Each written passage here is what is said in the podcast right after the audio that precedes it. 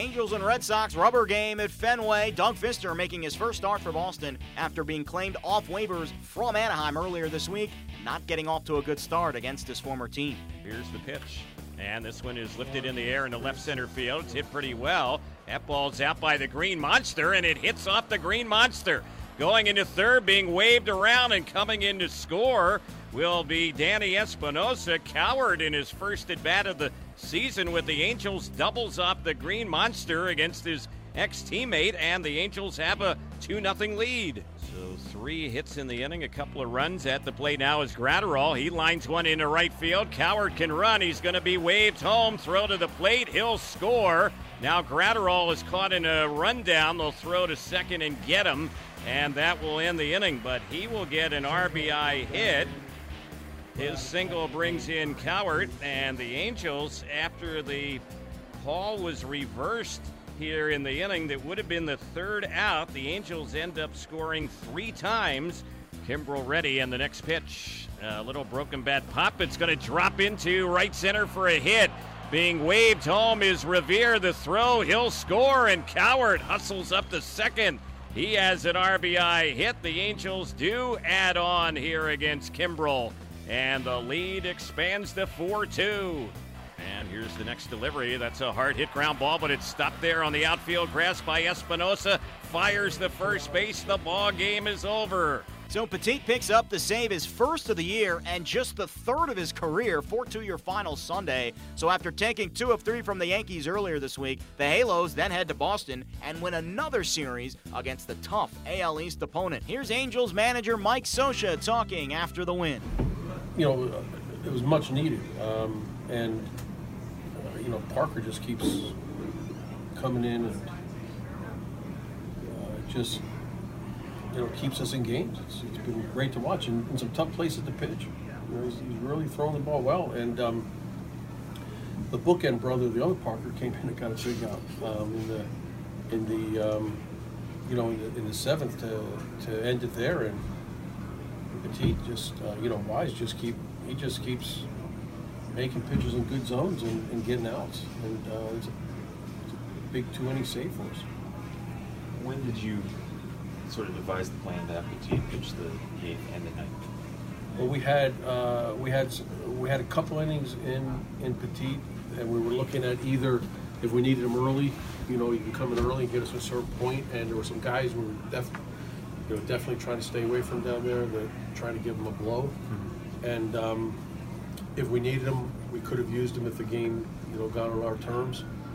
Um, but when, you know, when Parker got two outs in the seventh inning, and we cleaned up that seventh inning, uh, we felt good with with Blake coming in to clean it up, and then flipping Y back out to see how far he could go, and he got it it's a pretty unique scenario where you have like the same guy who would be your guy to go to in like the fourth inning is your guy who pitches the eighth and ninth.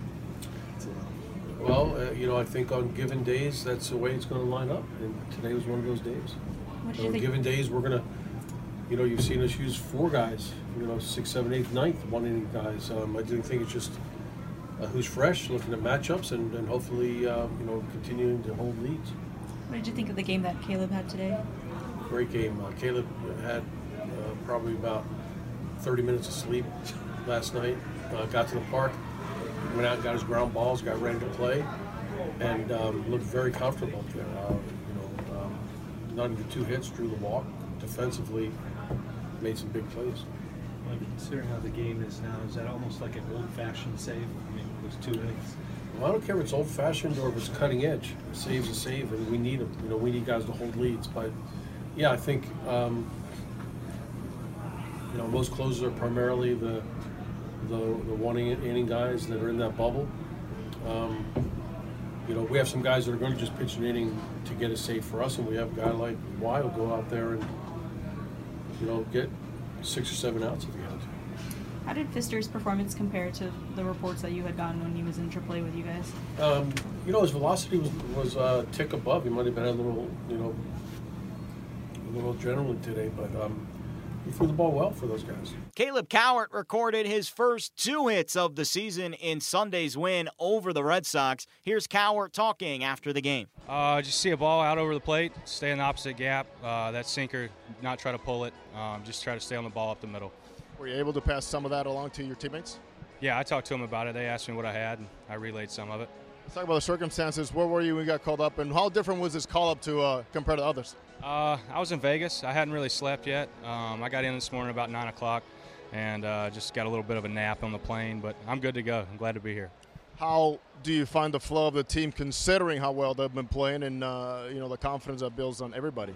Uh, it's a good vibe in the clubhouse. Um, you know, everybody everybody seems to be playing good baseball, and uh, I'm just glad to be a part of it. Yusmeiro Petit picked up his first save of the season, pitching two scoreless innings in Sunday's win over the Red Sox. Here's Petit talking about his performance. That's, uh, I, I take the opportunity for today because you know, I know, we know so, so a lot of working for the, these road trees. We'll go, we'll continue to road trees, so I think it might give me to give you rest a little bit more for the, the bullpen and and working for the two innings say that's that's that's matter no matter for, for us.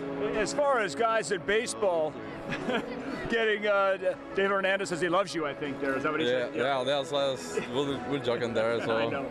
Um, guys going two innings, you're right up there among the, the, tops of all relievers. Were you expecting to go the ninth inning as well here tonight today? Yeah, uh, after the first, uh, I'm going normally to to the to the dugout and the Charlie told me, hey, you, had, you can finish the game for the score.